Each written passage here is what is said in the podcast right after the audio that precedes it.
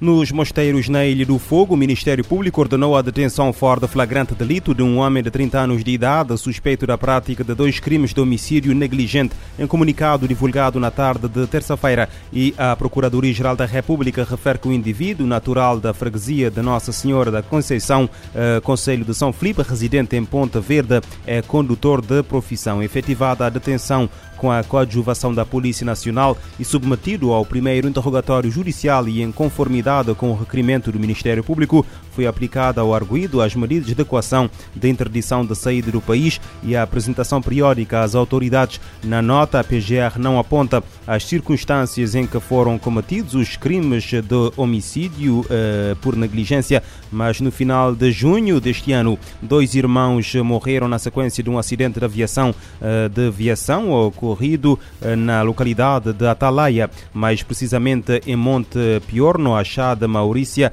O acidente envolveu um IAS de Ponta Verde, zona norte do município de São Felipe. Para além das duas mortes, 14 pessoas ficaram feridas. O presidente da Ucrânia, Volodymyr Zelensky, assinalou esta terça-feira a chegada do primeiro navio com cereais ucranianos à Turquia, onde será inspecionado antes de seguir para o Líbano. O chefe de Estado ucraniano considera que a Rússia eh, provocou a crise alimentar para usar determinados produtos como arma. Contudo, graças ao compromisso dos parceiros da Ucrânia, há resultados a ser alcançados, nomeadamente no que diz respeito à exportação de cereais. Depois de reforçar que, que sabe com quem está a lidar, o presidente ucraniano indica que neste momento a Rússia entende que o passo agora dado representa a perda de uma oportunidade de aterrorizar o mundo. Recorda-se que o navio que saiu na segunda-feira de Odessa chegou em segurança esta terça-feira ao final do dia na Turquia. O navio uh, transporta mais de 26 mil toneladas de cereais com destino ao Líbano. Em entrevista à Luz, Saviano Abreu, porta-voz do Gabinete Humanitário das Nações Unidas, diz esperar que as partes respeitem os acordos alcançados. A preocupação com a segurança está sempre na mesa e é sempre algo importante e por isso também que foi um processo tão demorado e tão difícil de acontecer. Tiveram várias opções, uma de tirar todas as minas, mas era uma tarefa quase impossível de acontecer em um período curto de tempo, que é uma operação de risco. Nós estamos operando num país que está em guerra, com dois países que estão em guerra, na verdade. E toda a travessia tem um corredor que foi estabelecido e toda essa travessia vai ser monitorada pelos nossos colegas que estão em Istambul para garantir que seja de forma segura. É um, nós sabemos que a guerra está longe de acabar. Isso não, não é uma solução para a guerra, não está nem perto do que seja uma solução para a guerra. A guerra continua. Odessa mesmo foi atacada nos últimos dias, quando eu estava lá no porto, a gente escutou algumas explosões. Então é uma operação de risco, mas acreditamos e esperamos que as partes envolvidas vão respeitar os acordos e que isso vai ir para frente nos próximos dias. Aguarda-se que ainda no decorrer desta semana mais navios saiam dos portos da Ucrânia pelos uh, corredores uh, seguros.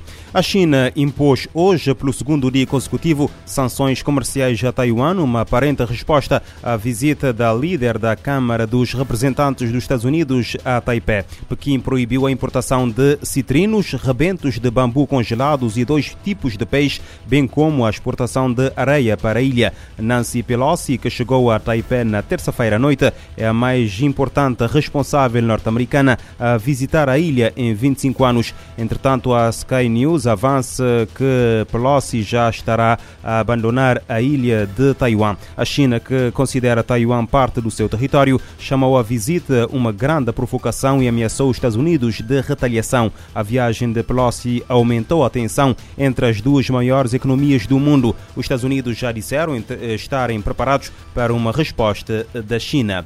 E o clima seco está a gerar escassez de energia e água no oeste dos Estados Unidos. As Nações Unidas alertam que dois grandes reservatórios na região correm o risco de atingir o status de piscina morta após as águas terem caído para o nível mais baixo. Milhões de pessoas dependem do recurso e da eletricidade fornecidos por estas infraestruturas. Especialistas do Programa da ONU para o Meio Ambiente ressaltam que a nova realidade é resultado da crise climática e do consumo excessivo de água. A reportagem é da ONU News. No Lago Mead, cobrindo os estados de Nevada e Arizona, e no Lago Powell, em Utah e Arizona, o nível das águas estaria tão baixo que não poderia mais fluir e abastecer usinas hidroelétricas. O reservatório do Lado Mead é o que mais concentra água artificial dos Estados Unidos e foi criado na década de 1930 durante a construção da barreira de Hoover, que é considerada uma obra-prima da engenharia. Segue-se o Lago Powell, construído na década de 1930, quando da edificação da represa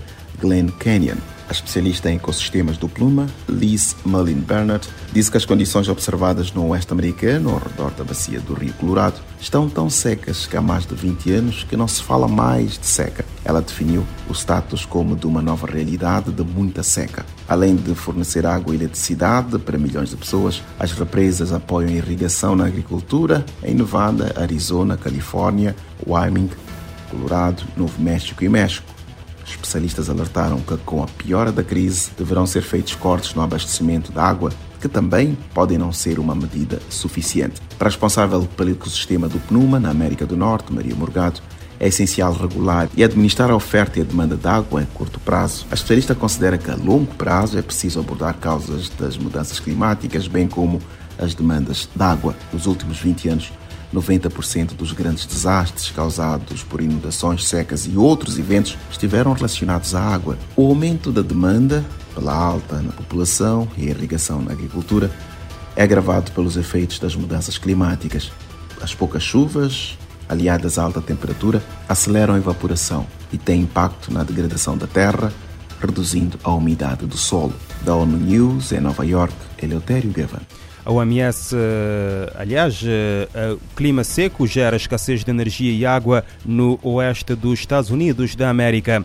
E morrem mais pessoas de abuso da heroína no Reino Unido do que em qualquer outro lugar da Europa. E este número tem vindo a aumentar desde há uma década. O governo britânico tem sido acusado por um dos seus próprios conselheiros em matéria de droga de não se importar com o número crescente de toxicodependentes que morrem devido a uma overdose. Segundo a Sky News, morrem mais pessoas pessoas por abuso de heroína no Reino Unido do que em qualquer outro uh, espaço europeu. Este número tem vindo a aumentar. Só no uh, Noroeste, as mortes relacionadas com droga aumentaram em 77% na última década. Em 2020 foram registradas 4.561 mortes relacionadas com drogas em Inglaterra e no país de Gales. Ao mesmo tempo, os serviços de combate à droga tiveram os seus orçamentos reduzidos em cerca de um terço.